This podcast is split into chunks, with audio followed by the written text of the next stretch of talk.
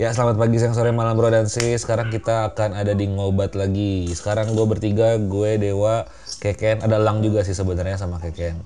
Kita tuh udah nggak ngobat udah sekitar satu bulan Karena kemarin ada beberapa episode juga yang uh, Bisa dibagi-bagi jadi beberapa episode juga sih. Dan kemarin kan ada libur panjang, ada apa. Jadi uh, nggak nggak maksimal lah lagi pada liburan gitu. Dan kita sekarang akan ngebahas tentang Jerings, di mana Jering ini sosok yang kontroversial banget terkait uh, kepercayaan dia teori konspirasi COVID ini. Nah, yang kita akan bahas ini adalah tentang Jering kemarin ditangkap dan itu kan menuai pro kontra yang sangat luas di masyarakat gitu. Jadi, mau bahas itu aja sih dari sudut pandang kita masing-masing ya gimana gitu apakah memang pantas dipenjara atau enggak gitu? Uh, kalau gini sih kalau kalau lo udah nonton acara hot room di Metro TV yang bawain si Hotman Paris itu dia mengupas bahwa uh, dia ngedatengin ada pihak ID pusat uh, pembina ID pusat kalau nggak salah sama pengacaranya Jering uh, Gendovara sama satu lagi Fahri Hamzah. Nah, di situ ngebahas sih. Ya, jadi eh, sebenarnya kalau dari kacamata si pembinanya, ini ID itu isinya adalah dokter-dokter di mana eh, mereka punya hati nurani, which is mereka tidak akan menyengsarakan orang lain, ya kan? Dari kacamata dokternya.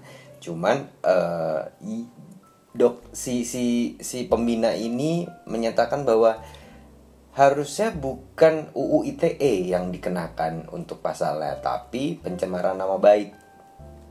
Nah, si pembina dari ID ini sendiri pun tidak setuju kalau itu digunakan adalah uh, UU ITE gitu. Tapi si pengacaranya Jering bilang bahwa loh kenyataannya ini yang dituntut adalah UU ITE gitu. Di mana pasal UU ITE dengan pencemaran nama baik itu lebih berat UU ITE gitu.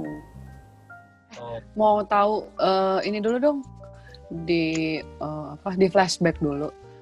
Jaring hmm. tuh ngomong apa di mana uh, dia nyebutnya tuh apa gitu. Dia ngomong apa ya?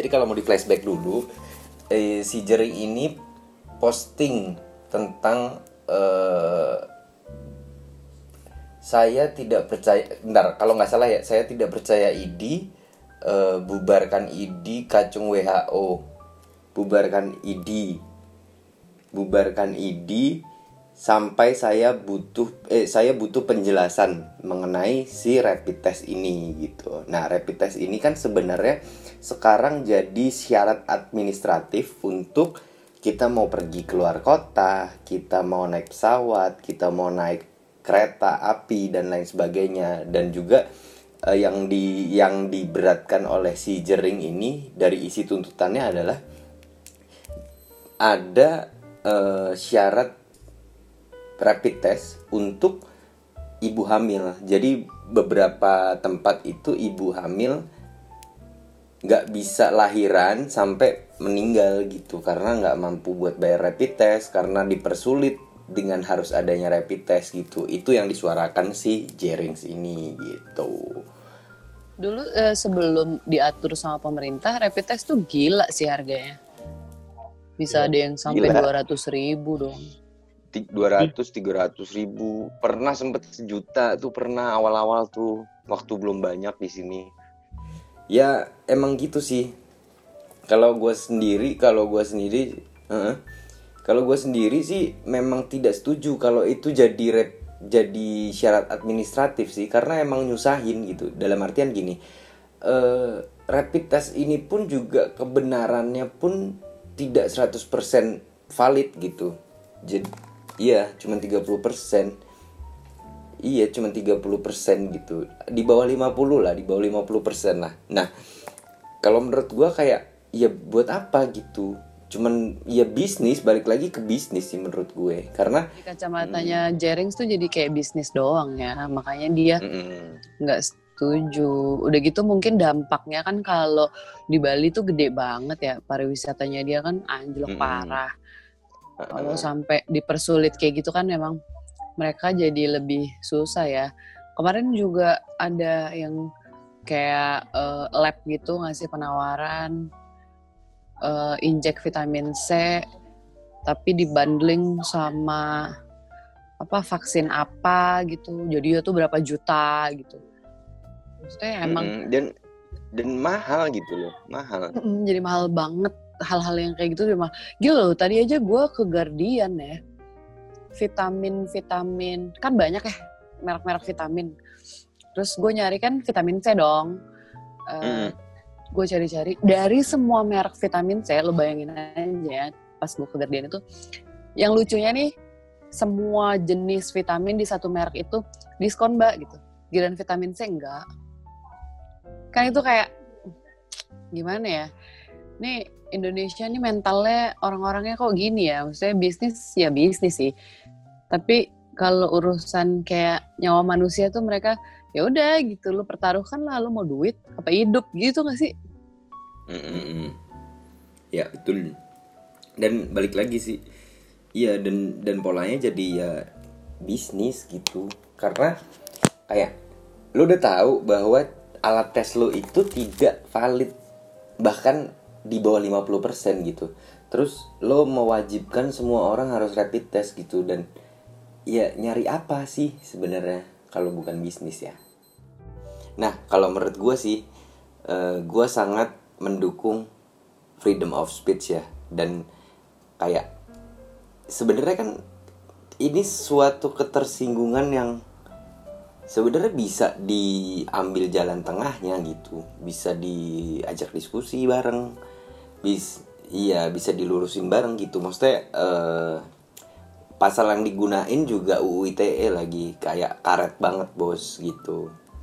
Ya UITE itu kan banyak masih bisa banyak ngelesnya tuh sebenarnya. Banyak ini Iya, UU banyak ITE celahnya. Kan- Iya, banyak celahnya dan karet banget pasalnya gitu. Ketika lo punya iya standarisasinya belum belum belum ke ini.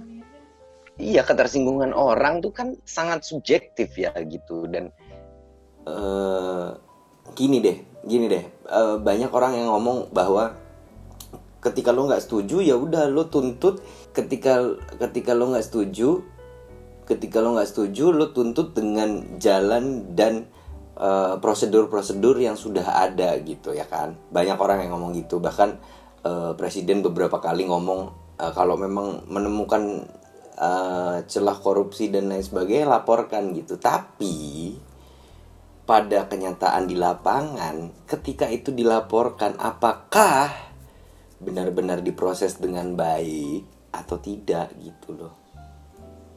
Maksudnya konflik kepentingannya tuh banyak gitu di lapangan tuh. Nggak se nggak se- gini deh hukum kita masih masih belum belum belum bener banget tuh belum gitu. Masih tajam ke eh, bawah tumpul ke atas gitu. Jadi ngelaporin suatu hal yang itu akan membuat geger di masyarakat tuh menurut gua kayak Iya banyak konflik kepentingan dan gue yakin nggak akan bisa 100% pure itu dikerjakan dengan adil dan eh, penuh dengan keadilan dan yang lain-lain gitu sih. Jadi Oke, yuk. jadi yang yang yang yang gue gue ulang lagi deh intinya. Jadi intinya gue gue setuju sama dua-duanya dan gak setuju sama dua-duanya juga. Pertama freedom of speech, gue eh, setuju sama jaring bebas mau mengutarakan apa saja gitu kan.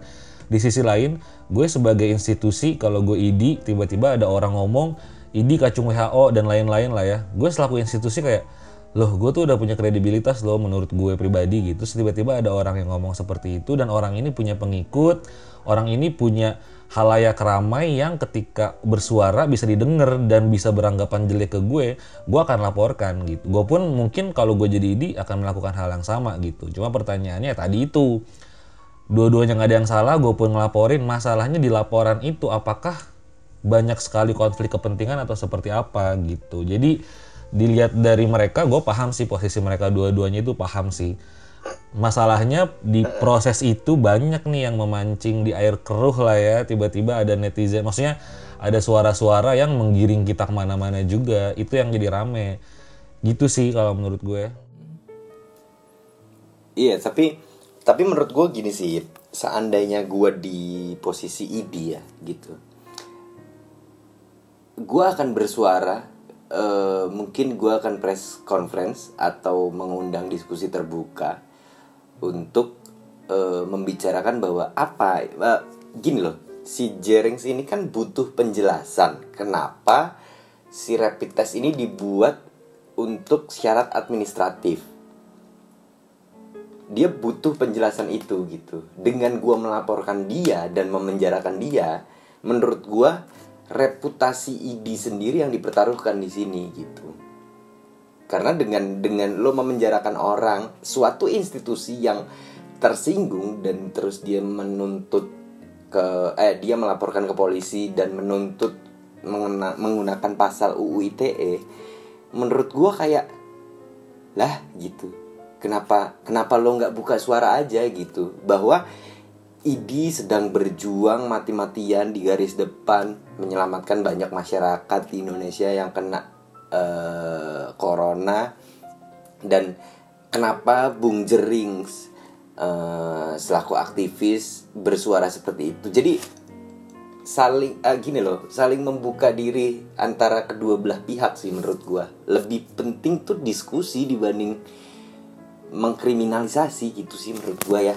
Menurut gue kayak pidana tuh terakhir banget deh gitu.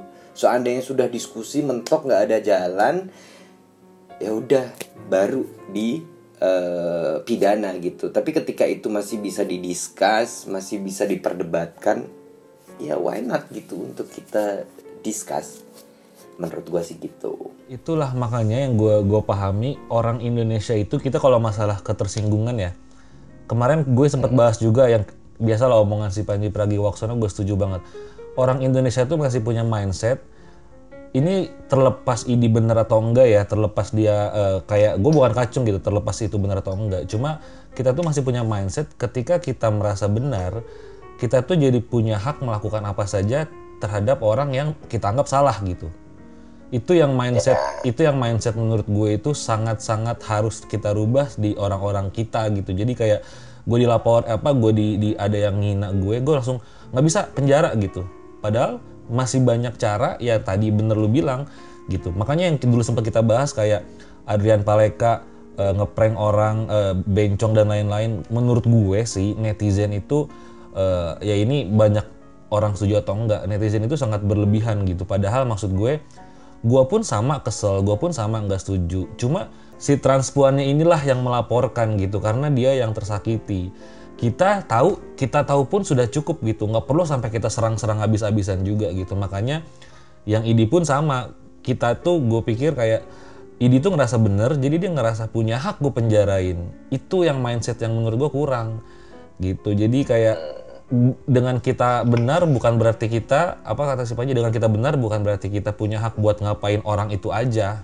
Apa pun itu yang kita anggap salah kita berhak ngajar dia kita berhak penjarain nggak gitu itu itu sih menurut gue. Orang kita tuh sangat tersinggung. Ingat si Panji si Panji bilang dulu gue stand up uh, mikir-mikir eh apa dulu gue stand up mikir-mikir nih. Kalau mau ngomongin uh, difabel gue ngomong sama orang difabel akan tersinggung atau enggak akan tersinggung sama.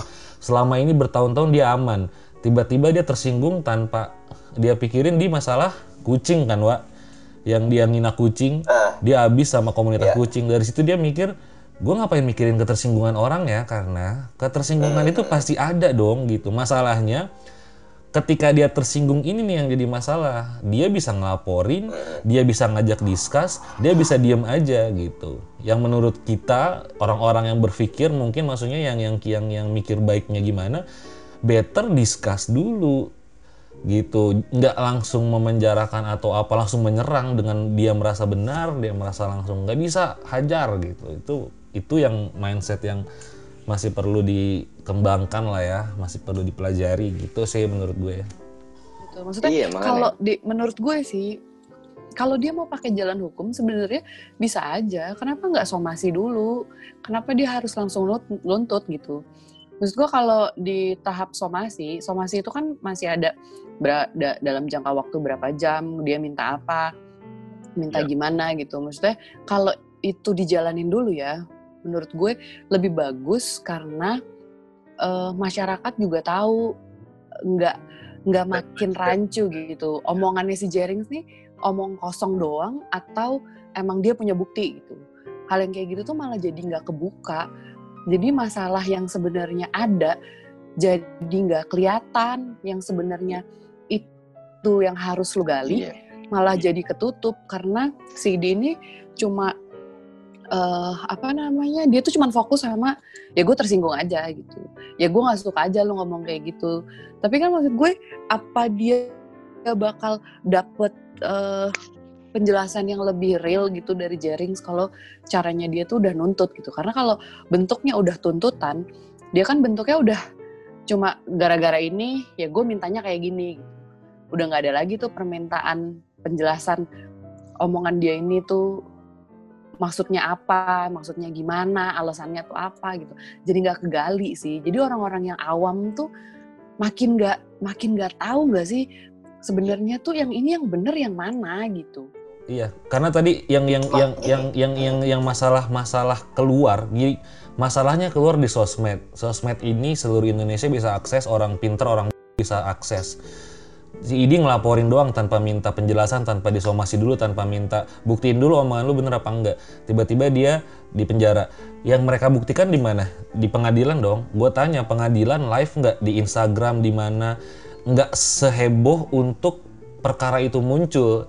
Ibaratnya perkaranya muncul di sosmed di dunia internet, diselesaikannya di ruang sidang. Semua orang nggak bisa lihat dong. Jadi orang tuh cuma dikasih lihat masalahnya doang. Tuh. Gitu loh maksud gue. Jadi ya gitu yang jadi Betul. masalah saat ini gitu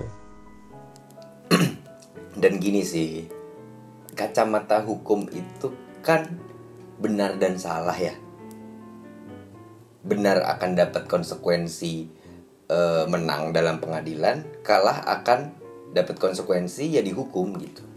Diberikan sanksi. Nah ketika sudah di pengadilan ya benar dan salah doang adanya gitu. Berapa banyak masyarakat iya berapa banyak masyarakat kecil yang dikriminalisasi oleh uh, suatu institusi ataupun apa pun itu yang punya power besar gitu. Kayak pencuri sawit kayak pencuri semangka gitu. Ya oh, ya dari kacamata hukum kan tahunya benar dan salah gitu. Tidak ada uh, kenapa sih dia sampai nyolong sawit gitu? Karena mungkin nggak dapat bantuan dari pemerintah. Karena mungkin dia uh, udah dapat bantuan dari pemerintah tapi dipotong oleh pejabat desa atau whatever lah gitu. Banyak hal yang ada di lapangan yang membuat jadi tidak tergali gitu. Kalau dari kacamata hukum kan benar dan salah gitu. Dan uh, penegakan hukum di Indonesia ini menurut gua dalam kurun waktu beberapa 10 tahun terakhir ya lima tahun terakhir ini pun juga banyak yang rancu gitu. Kayak yang nyiram novel cuman dapat dua tahun terus uh, kasus suap dapat dua tahun yang setahun remisi gitu. Maksud gua kayak ya bener-bener tajam ke bawah tumpul ke atas gitu loh. Nggak sih yang ada kasus ibu-ibu nagih utang yang ditagih ternyata istri tentara atau apa ya. Istri terus pejabat dia, pejabat hmm, pejabat polisi. Pejabat ya. Nah jadi dari pejabat polisi jadi dia yang disidang jadi dia yang jadi tersangka. Maksud gue utangnya dibayar kagak apa ya, itu uh, dia. sama tuh undang-undang ITE juga tuh pencemaran nama baik juga tuh. Hmm. Iya maksud gue pencemaran yeah. nama baik dari mana ya? Kalau memang ada buktinya lah dia ngutang lah dia nggak bayar-bayar gitu. Sekarang utang gak dibayar sial banget gak sih lu malah masuk penjara? Sedangkan yang dia iya. minta apa? Hak bo. Itu hak hak dia loh duit dia gitu. Jadi dia dong yang kena penjara gitu. Dan terus, terus kayak, ada security terus ada security yang nangkap maling tahu nggak lo? Ada security nangkap maling tapi dituntut sama malingnya karena eh, karena mencoba eh, melakukan tindak kekerasan. Kan aneh gitu maksudnya iya iya kan security bekerja sesuai dengan porsinya gitu. Maksud gua kayak ya aneh gitu aneh banget aneh banget. Dan dan gini sih uh, balik lagi ke jaring tadi ya uh, gue setuju sama yang dibilang sama Sujiwo Tejo bahwa dia mengambil dari filsuf Prancis uh, dia bilang saya akan uh, saya tidak setuju dengan pendapatmu tapi uh, saya akan membela uh, sepenuh hati saya sampai mati-matian kebebasanmu untuk berbicara gitu betul betul betul betul. Itu sih itu Jadi, itu sih poinnya. Segimanapun uh, caranya si Jerings ini mau salah mau bener cara dia ngungkapin ya. Tapi sebenarnya kalau nggak ada orang-orang kayak dia pun mungkin aspirasi kita nggak ada yang ngoceh juga gitu.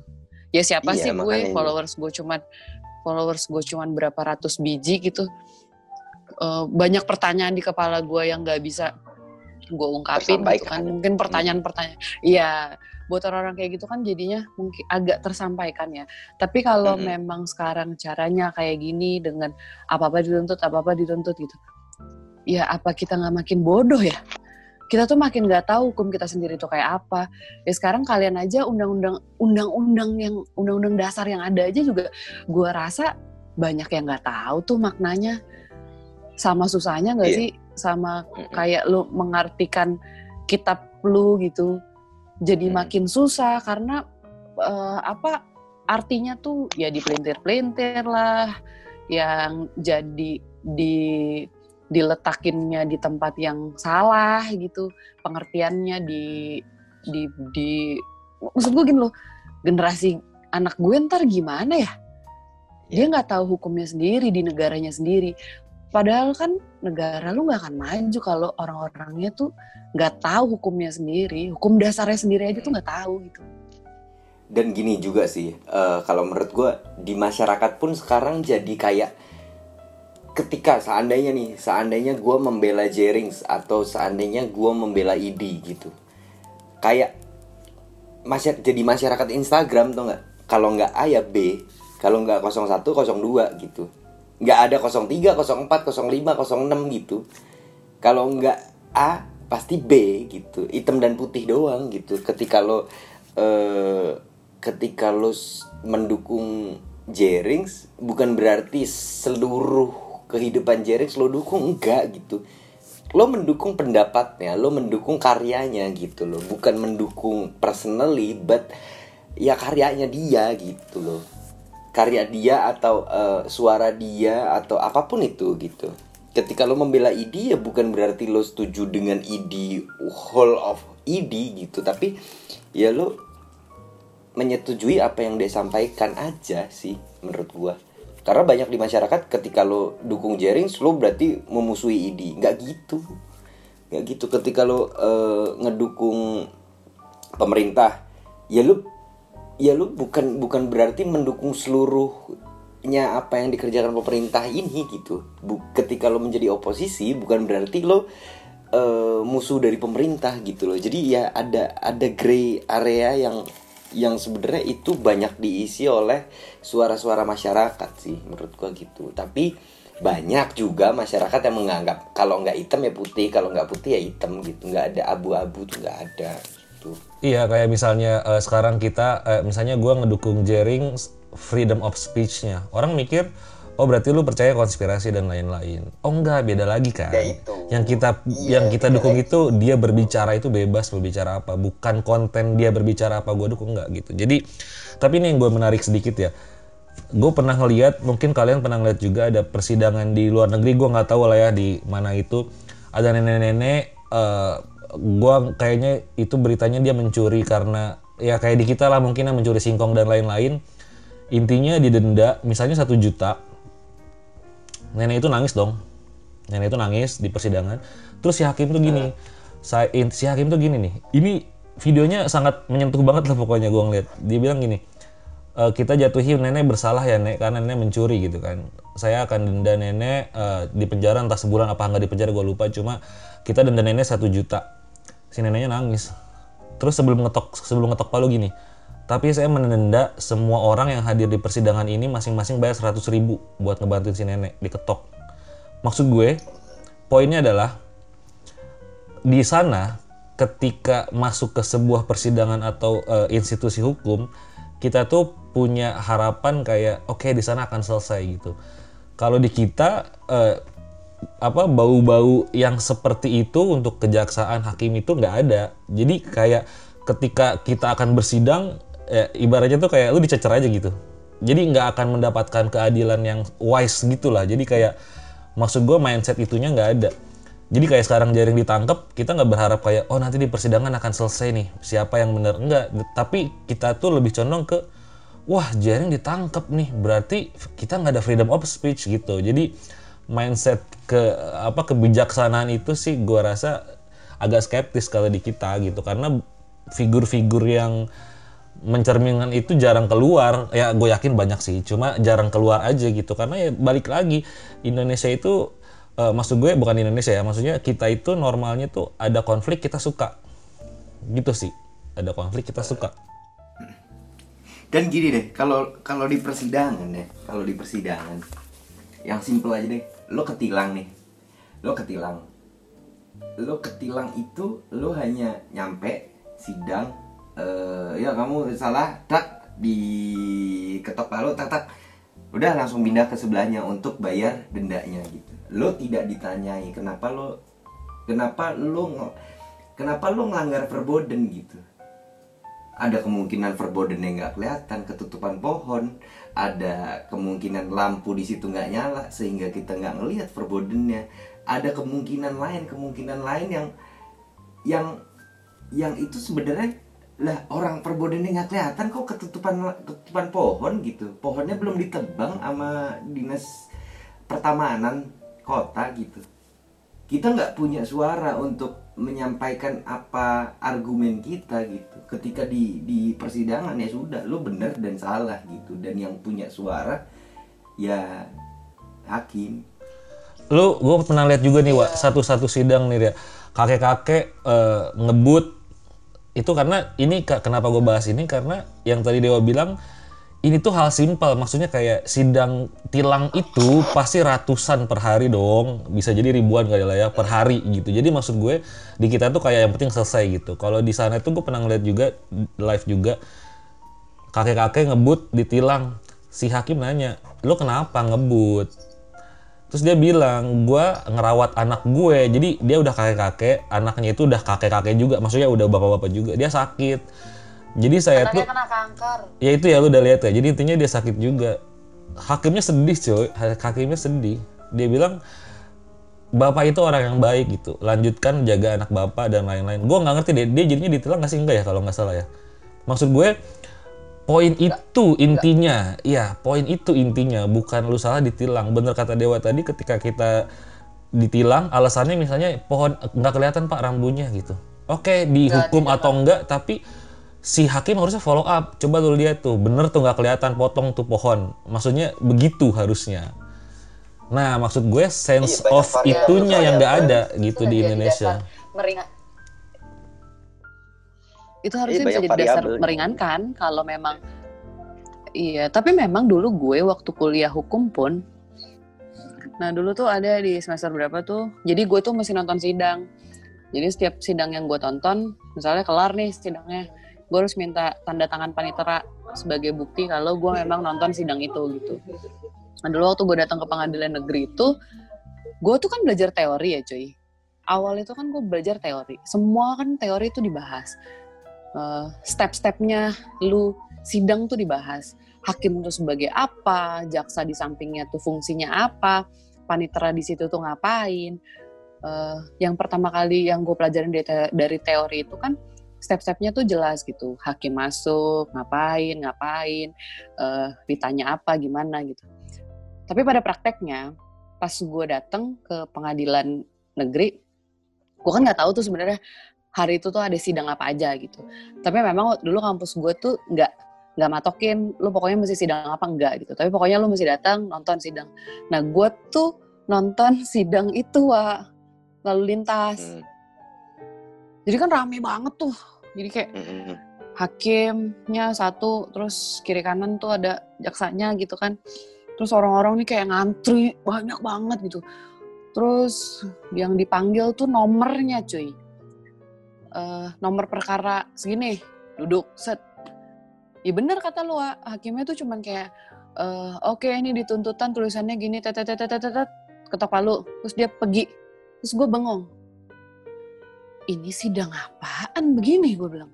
Karena teorinya kan yang gue pelajarin nggak kayak gitu.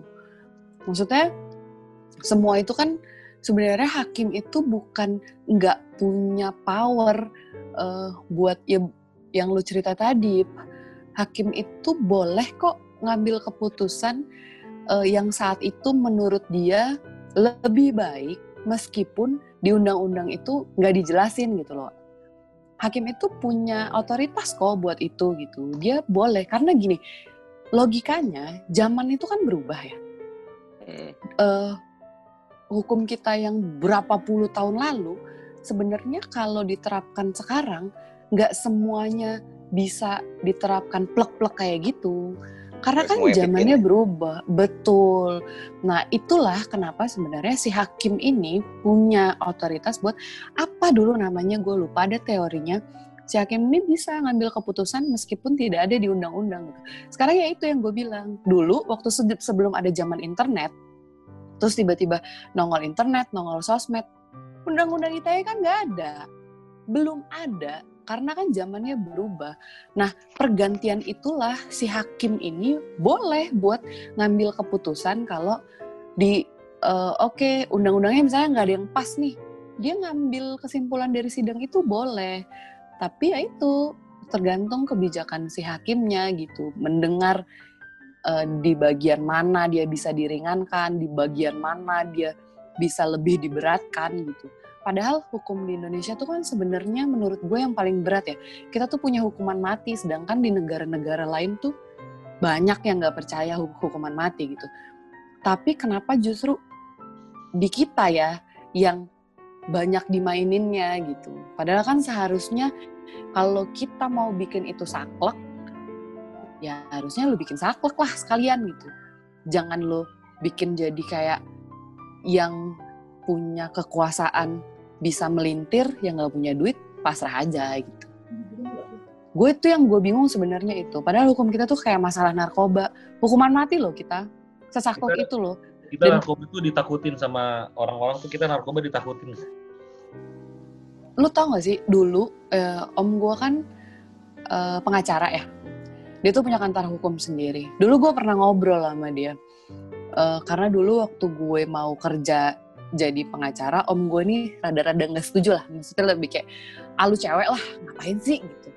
Sedangkan gue dulu kan waktu baru lulus kayak gue pengen jadi pengacara lah duitnya banyak ya nggak sih? Ilmunya banyak. Gitu. Hmm. terus om gue cerita dulu dia pernah nanganin kasus. Kasus uh, eh, WNA jadi uh, dia dibunuh di rumahnya. Saat itu waktu itu belum zaman CCTV lah. Jadi kita uh, hari itu waktu si WNA ini meninggal, yang ada tuh cuma pembantu dan supir. Ada beberapa saksi mata, tapi nggak jelas. Ada yang bilang, gue lihat ada orang lewat, gue lihat ada orang di dalam pagar itu gitu. Waktu pas sidang itu, sampai yang bikin om gue tuh miris. Udah beberapa kali sidang dia dipanggil sama hakimnya. Dia diginiin dong. Kalau yang ngebunuh nggak ketangkep, hukum luar yang akan ngacak-ngacak kita. Karena mereka akan kayak ngirim orang buat cari tahu karena warga negaranya dia lah intinya. Ya, intervensi lah. Lo tau ya. gak sih? Iya, lo tau gak sih akhirnya yang dihukum siapa? Supirnya. Supirnya yang dihukum berapa tahun? Om gue nangis di sidang itu. Jadi om gue nih ngebelain supirnya. Jadi om gue tuh nangis dia minta maaf sama keluarganya karena dia nggak dia nggak dia nggak bisa ngebelain gitu. Sampai akhirnya si supirnya ini masuk penjara tapi dia kayak dapat kebebasan di dalam penjara. Jadi dia nyari duit minjemin handphone ke uh, ke para penghuni penjara uh, ke napi-napi itu. Sampai akhirnya dia pas keluar kalau nggak salah tuntutannya lima tahun dia keluar dari penjara itu dia bisa punya rumah, dia bisa punya dia bisa punya ternak gitu, hewan ternak di kampungnya dia gitu. Nah, yang kayak gitu kan gue kayak miris banget ya. Padahal si supir ini tuh nggak tahu apa-apa gitu. Yang hukumnya tuh bagian mana sih ya yang dibilang ngebelain masyarakat gitu yang ngasih keadilan ke masyarakat itu itu tuh om gue pas cerita tuh gue kayak bengong gitu. Nah itu terus om gue bilang itu kenapa gue nggak ngizinin? Buat apa lu?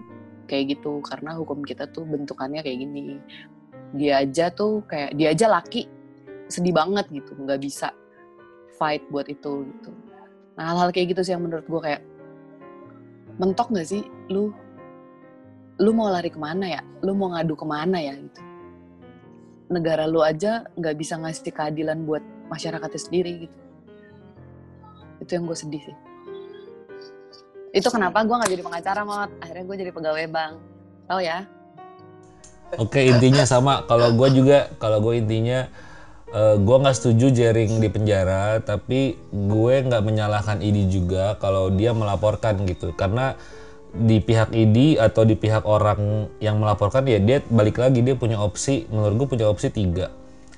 Dia laporin minta penjara, dia tabayun atau dia minta ya, ya sama aja tabat penjelasan gitu ke ke si si jaring. Tapi uh, ya nggak salah juga kalau dia ngelaporin gitu. Yang yang kita harapkan ya prosesnya aja semoga berjalan. Uh, maksudnya ada keadilan buat Jerings gitu. Jadi uh, dan gue harap si pemerintah atau siapa pun itulah mungkin ID pusat atau apa maksudnya jangan mau terlihat kuat atau terlihat benar dengan uh, contohnya memenjarakan dia gitu loh. Maksud gue masih banyak cara-cara elegan yang bisa membuat dia benar tanpa mengurangi seperti konsep freedom of speech-nya kepotong gitu maksud gue. Masih banyak kok konsep-konsepnya. Ya tadi debat terbuka atau minta uh, kita nggak akan penjarakan Anda gitu misalnya. Jawabnya di sosmed juga gitu. Cuma tolong buktikan kacung ID-nya, kacung WHO-nya di bagian mana gitu. Minta jelasin, nanti di counter, jelasin counter, nggak ketemu, oke kita ketemu aja deh, kita debat terbuka, ngobrol, dan kita perjanjian ujungnya yang menilai masyarakat atau apa gitu lah. Maksud gue banyak cara-cara elegan tanpa tiba-tiba penjarain gitu sih. Jadi itu sih menurut gue. Nggak gini, gini deh, gini deh. Kalau menurut gue ya, kalau menurut gue solusinya adalah ajak si Jering ini untuk terlibat langsung dengan ID entah dia ngebantuin di Wisma Atlet entah dia ngapain entah dia toh si Jering pun si Jering pun juga sudah membuka diri untuk ya udah ayo ke Wisma Atlet nggak usah pakai masker dan lain sebagainya. Kan sudah ada wacana itu. Kenapa nggak ya udah yuk diskusi bareng ketika sudah mentok jawabannya ya udah uh, sebagai sanksi atau sebagai timbal balik dari uh, ketersinggungan ID ini kenapa nggak ya udah yuk lo bantuin kita gimana di lapangan jadi lo tahu di lapangan itu situasinya seperti ini kondisinya seperti ini dan ya lo bisa menilai sendiri apakah corona itu semembahayakan yang seperti diberitakan atau tidak atau ini hanya konspirasi dan lain sebagainya. Maksudnya bisa membuktikan sendiri gitu loh. Itu yang pertama reputasi ID sebagai suatu uh, suatu institusi profe, uh, profesi itu akan naik juga gitu. Dipandang masyarakatnya juga wah wise juga ya ternyata bijaksana juga ya ID ini ya menanggapi haters haters menanggapi uh, kicauan kicauan di luar sana yang melihat bahwa uh, ID ini ada something nih yang nggak dijelaskan ke masyarakat nih gitu.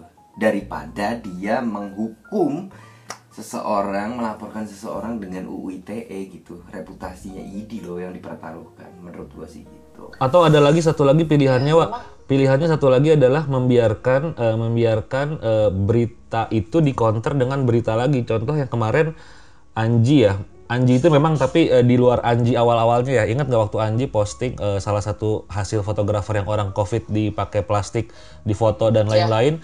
Yeah. Uh, berita Anji ada yang ibaratnya tidak percaya dengan memposting punya orang. Maksud gue banyak counter berita juga yang sampai ngasih lihat ini loh fotografer tuh kerjaannya seperti ini, ini loh surat izinnya, ini loh proses memang dia wajib foto buat edukasi sampai fotonya masuk Discovery Channel. Nah maksud gue salah satunya bisa jadi di counter dengan berita-berita positif juga atau berita-berita counter berita si A dengan berita B begitu maksud gue. Itu salah satu opsi aja sih daripada dipenjarakan ini gitu loh maksud gue. Masih banyak opsi cara-cara elegan buat itu gitu maksud gue. Pen- pendapat Iya, pendapat versus betul. pasal eh KUHP karena gini loh Wak. UITE lagi ini Nah, ya me- media sorry sorry ya tanggung. Media ini ya anehnya ya zaman sekarang nih ya gue nggak kenal dewa. Gue let's say gue artis gue jaring dewa idi. Kita zaman dulu mana punya sih kesempatan buat eh, berkonflik sama suatu Acing. institusi atau suatu apa pun itulah ya. Gara-gara sosmed nih gue punya salah ke dewa ketemu nggak pernah ngobrol langsung nggak pernah terus tiba-tiba tuh kayak dilaporin juga gitu. Tiba-tiba gue dipanggil sama polseknya sekitar rumah gue gara-gara sosmed gitu. Maksud gue kayak alangkah baiknya entah idi pusat atau idi di Bali itu datang dulu dong ketemu dong. Ini maksud lu apa nih? Ngobrol santai. Gitu loh maksud gue kayak sosmed itu memotong beberapa eh, hal yang kalau itu dilakukan dulu, gua kira akan ketemu dulu nih titik tengahnya gitu loh. Jadi kayak keputus-putus aja gitu. Itu kocak sih kayak karena di, eh, gimana? karena difasilitasi karena difasilitasi oleh UITE ITE, bro. iya, sebelum betul. UITE ada tuh lu tersinggung lu tersinggung tuh disomasi kalau enggak pencemaran nama baik gitu pencemaran pencemaran nama baik pun itu juga masih rancu loh maksud gua ya masih rancu gitu ketersinggungan orang yang dilindungi oleh undang-undang tuh aneh. Boundaries itu mana gitu sampai di mana? Ketika gini loh kan ketersinggungan itu sangat subjektif ya gitu. Ketika gua ngatain si Yip Yip lu gendut lo Yip gitu. Lu tersinggung. Lu tersinggung nih. Terus lo nuntut gua gitu. Itu kalau bukan di eh, Instagram bukan di sosial media bukan di internet gua ngomongnya itu hukumannya lebih ringan dibandingkan ketika gua ngomong itu di sosial media Yip, lo gendut gitu. Kayak seandainya lo tersinggung ketika gua ngomong lo gendut Yip gitu di kolom komentar lo. Terus lo nuntut gua untuk UU ITE gitu, pakai UU ITE. Itu lebih berat bos hukumannya gitu. Ih, Aneh deh, aneh UU ITE itu aneh. Kalau di luar itu kan Wak, yang kayak tadi lo bilang, Mm-mm. kalau di luar itu tuh hakim itu kan punya kuasa penuh ya. Kayak Hmm. hmm, di luar negeri tuh oke lu gue nyatakan bersalah kayak tadi contoh yang Ngiit bilang "Oh, oke lu gue nyatakan bersalah tapi gue punya solusi buat lu karena menurut gue dari pertimbangan dari pertimbangan yang gue lihat ada yang meringankan ada yang apa gitu lu bisa dihukum cuman pelayanan masyarakat kayak yang lu bilang tadi ya udah kenapa dia nggak ik- eh, suruh bantuin aja tuh orang ID gitu kan.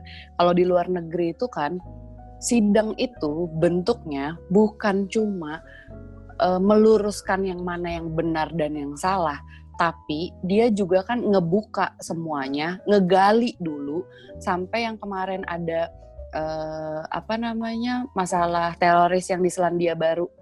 Gua kan nonton tuh sidangnya ya gue nggak nonton full sih gitu. Tapi si hakim ini menjelaskan detail dari poin 1 sampai yang lo langgar nih dari poin 1 sampai poin 90 berapa misalnya. Yang lo langgar poin A apa poin B itu apa gitu. Nah dari masing-masing poin itu dia ngasih hukuman loh Wak. maksudnya gini dari poin nomor 1 sampai nomor 52 hukuman lo seumur hidup. Dari poin sini sampai poin sini lu gue tambahin 12 tahun. Maksudnya mereka tuh dikupas dulu sama dia. Step by stepnya tuh di bener-bener dilurusin dulu sama dia baru dia ngambil keputusan gitu. Sebenarnya kan kita kan butuh itu gitu kita kan butuh ada yang nengahin gitu maksud gue. Nah masalahnya fungsi hukum di kita itu akhirnya bukan menengahi gitu. Akhirnya yang mana yang lebih kuat ya lo bisa jadi benar gitu. Undang-undang yang udah jelas ada yang udah jelas ada eh, hukumannya apa ininya apa gitu bisa dipelintir gitu. Akhirnya kan masyarakat jadi makin rancu gitu. Undang-undang ini tuh sebenarnya sampai mana batasannya sih? Undang-undang ini tuh sebenarnya dasarnya apa sih? Itu tuh jadi kita tuh nggak tahu sama sekali. Jadi kayak pembodohan buat masyarakat sendiri menurut gua. Iya betul. Dan eh, kalau lo tadi bilang bahwa ada hakim punya otoritas untuk memutuskan mana yang solusi yang terbaik untuk di dalam persidangan. Cuman di Indonesia ini ada berapa hakim doang mungkin yang mau sampai dia ngulik dengan uh, dasar keadilan gitu loh kan tanpa ada embel-embel lain gitu. Ah, cuman ada berapa gitu mungkin. Gue kan waktu di fakultas hukum gue sempet ikut kayak organisasi gitu kan.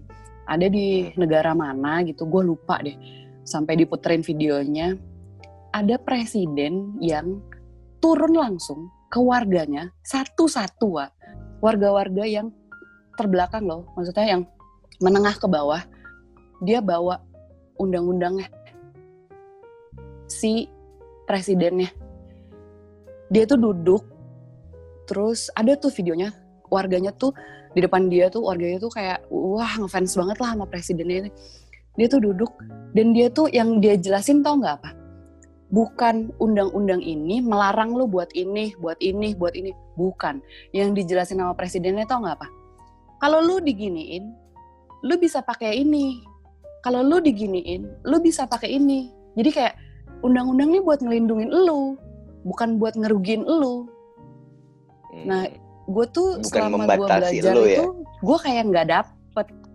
Betul, bukan membatasi lu, tapi yang di ya justru yang di share sama si presidennya ini kan lu menengah ke bawah nih, pendidikan lu juga kan kurang nih, tapi kalau lu nggak tahu undang-undang lu, lu nggak tahu negara lu tuh kayak apa.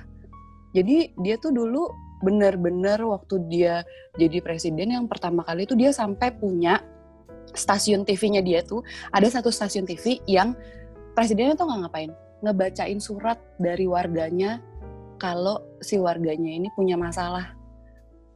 Hal-hal sepele wa surat tuh dibacain sama presidennya. Nih ada nih dari ini dia kena ini dia kena ini dia kena ini terus dia minta tolong sama pemerintahnya. Touching pemerintahnya tuh berasa di warganya karena menurut si presidennya ini undang-undang ini kan dibuat sama rakyatnya sama warganya harusnya bisa lu pakai buat ngelindungin diri lu bukan membatasi lu. Akhirnya yang gue dapetin selama kuliah tuh kayak ya itu yang gue bilang yang gue tangkap adalah oh lu jadi warga Indonesia lu nggak boleh gini. Oh lu jadi warga Indonesia tuh lu nggak boleh gini. Lu nggak bisa begini lu nggak bisa begitu gitu. Bukan kalau gue diginiin orang gue tuh bisa minta perlindungan dari negara gue bukan itu yang gue dapat. Oke udah satu jam langsung saja closing statement Oke, okay, uh, eh, kalau menurut gue, gue mendukung freedom of speech ya si Jerings. Dan uh, makin ke sini makin ke sini gue jadi berpikir bahwa sepertinya corona tidak semengerikan yang dibayangkan jadinya. Karena sudah sangat jenuh dengan anjir lama banget coy. Lama banget dan uh, banyak hal yang yang terjadi di banyak hal yang terjadi di atas sana yang kok gini sih kok gini sih? Gitu ada banyak hal yang kok tidak seperti yang seharusnya gitu. Ada banyak hal keputusan-keputusan dari pemerintah yang mungkin blunder juga. Jadi mungkin uh, eh, gue mendukung Jerings untuk freedom of speech dia.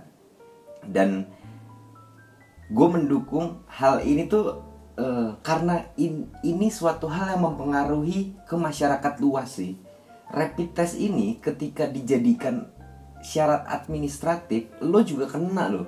Ketika lo mau ada ada something yang mendesak yang lo nggak ada duit yang lo pas-pasan gitu di saat ekonomi yang seperti ini.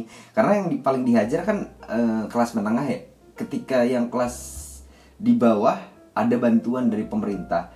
Kelas atas mungkin mereka masih punya tabungan gitu. Tapi menengah ini kan dikasih bantuan juga enggak dikasih uh, uang tunai juga enggak gitu. Jadi memang paling paling paling paling dihajar gitu. Jadi uh, menurut gue syarat rapid test untuk administratif tuh menurut gue mengada-ada. Lebih ke lebih dari 50% bisnis menurut gua sudut pandang gua kacamata gua gitu. Karena ngaruh buru lo naik pesawat yang harusnya let's say sejuta ditambah rapid test jadi 1 juta 300 1 juta 200 naik kereta harga 300 ribu rapid test ada yang bilang 85 ribu ada yang bilang 150 ribu ada yang bilang 200 jadi ya menambah cost untuk lo keluarkan untuk lo mencapai tujuan lo gitu. Jadi menurut gua terlalu mengada-ada rapid test ini gitu sih. Say thank you bro. Ria lanjut gue sama sama kalian uh, yang kayak tadi gue bilang mungkin orang-orang kayak Jerings ini justru orang-orang yang sedikit banyak bisa mewakili beberapa orang yang mau bersuara tapi nggak ada yang ngedengerin karena kan dia punya dia punya Instagram Masa? dengan pengikut yang banyak banget gitu maksudnya hmm.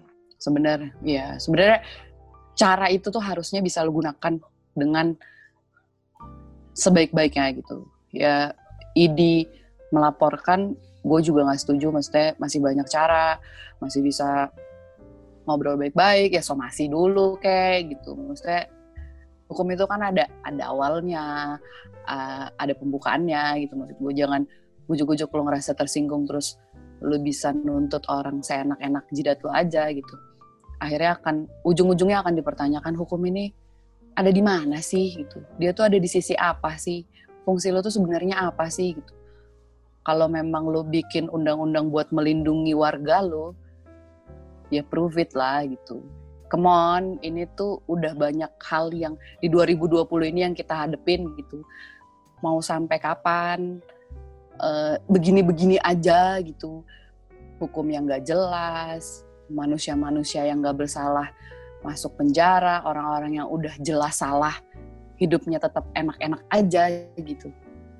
Apa enggak banyak jadinya penjahat nih di negara ini. Atau lo jadi penjahat kaya, hidup lo bebe aja kok, hidup lo senang-senang aja kok. Gitu. Lo bahkan bisa di, bisa tidur, bisa liburan ke tempat yang gua nggak pernah. Padahal gue dari lahir kayaknya nggak nggak pernah berbuat kriminal tuh, tapi kok kesejahteraan gue nggak kelihatan ya gitu. Kenapa sih kita nggak fokus ke COVID ini gimana cara nyelesainnya, gimana cara lu ngerangkul orang buat melek mata nih, COVID tuh ada, COVID sebahaya ini, tapi bisa dicegah dengan ini. Lu nggak lu nggak mesti nggak bergerak di hidup lu, lu bisa ada solusinya. Itu kan lebih bagus ya. Mungkin justru dengan kasus ini kalau mereka bisa make ini dengan cara yang benar gitu, mungkin justru bisa mengedukasi masyarakat lebih baik gitu. Masyarakat yang tinggal di negara ini tuh ngerti lu tuh di sini bisa ngapain aja gitu. Lu tuh di sini tuh bisa dilindungi sama negara lu dengan cara apa gitu. Tapi bukan yang kayak lu bilang, Wak, tersinggungan kan subjektif. Contoh lu ngatain Ip gendut Ip tersinggung tapi Ip dikatain gendut sama pacarnya gue rasa dia nggak tersinggung. Dari sisi mananya lu bisa nuntut orang segitunya gitu maksud gue. Jangan jadi pembodohan lah. Gue tuh kasihan banget gitu sama orang-orang yang udah pendidikannya kurang makin dibodoh-bodohin sama yang kayak gini. Yang kayak lo bilang ya lo selesaiin di pengadilan lo bikin masalah di Instagram yang lihat Instagram kan dari atas sampai bawah gitu. Yang bawah ya nggak tahu lah yang nggak ngerti hukum ya makin nggak ngerti lah gitu maksud gue. Gue sih lebih berharap ini bisa diselesaikan dengan cara yang lebih baik lebih wise terus buat kayak ID gitu. Lembaga-lembaga masyarakat ini bisa lebih ngerangkul yang benar-benar nggak ngerti, benar-benar nggak paham dengan cara yang lebih elegan. Lo bilang lo di sini sekolah tinggi-tinggi ya gunain dengan cara yang baik lah gitu maksud gue